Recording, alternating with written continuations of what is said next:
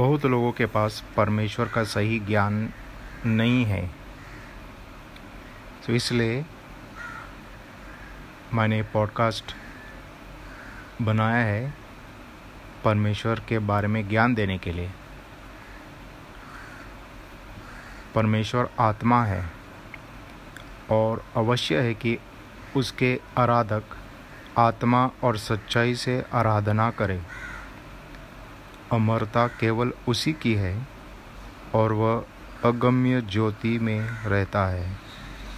और न उसे किसी मनुष्य ने देखा और न कभी देख सकता है। उससे सम्मान प्राप्त हो तथा उसका सामर्थ्य युगान युग बना रहे। आमीन। परमेश्वर अद्वैत है।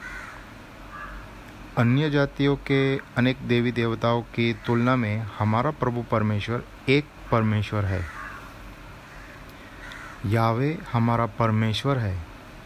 यावे एक ही है। सेनाओं का यहोवा यो कहता है, मैं सबसे पहला हूँ और मैं ही अंत तक रहूँगा।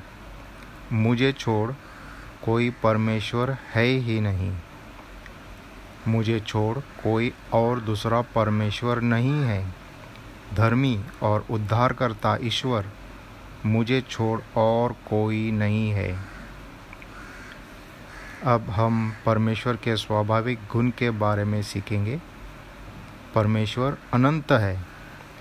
न तो उसका कोई आरंभ है और न ही अंत। वह शुरुआत है और अंत है।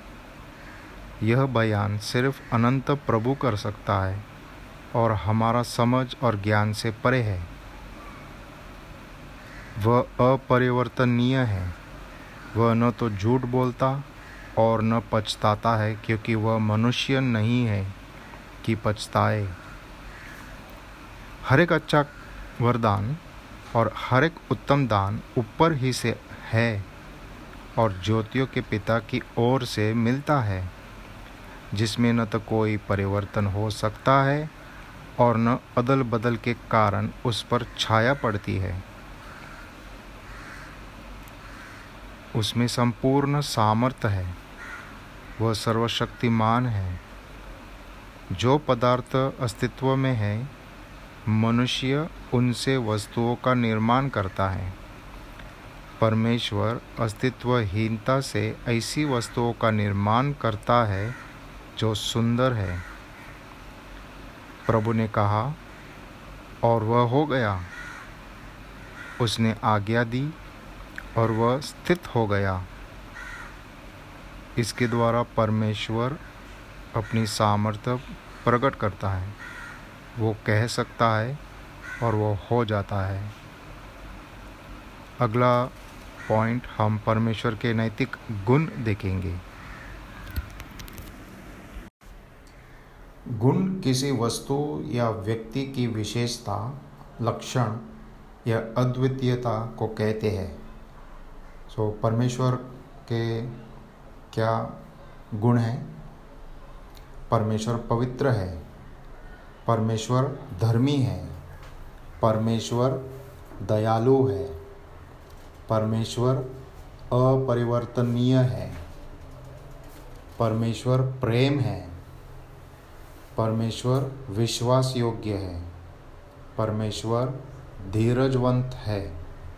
परमेश्वर करुणामय है। परमेश्वर अथा है। परमेश्वर भला है। परमेश्वर सच्चा है। परमेश्वर अविनाशी है। परमेश्वर भस्म करने वाली आग है। वह अनुग्रहकारी है। जलन रखने वाला परमेश्वर है।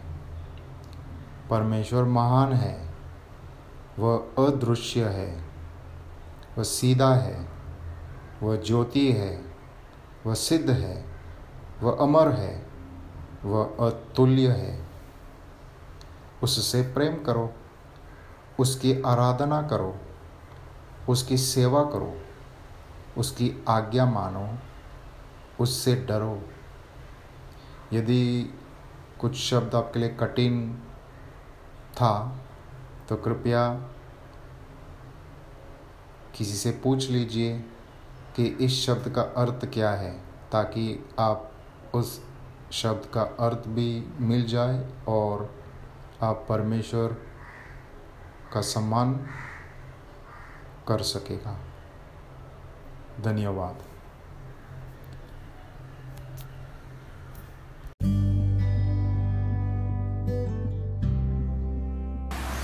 इस एपिसोड को सुनने के लिए धन्यवाद। मैं आशा रखता हूँ कि आज का एपिसोड से आपने कुछ सीखा है। यदि आप फेसबुक पर है तो आप मुझे जेफरी डॉट डसूज़ा वन पर पा सकता है। और वेब पर मेरा वेबसाइट है J E double F number zero S T E double L A dot W I X S I T E dot com slash C O L A B O U R E R S और आप मुझे ध्वनि संदेश भी छोड़ सकता है। अगला एपिसोड में फिर से मिलेंगे।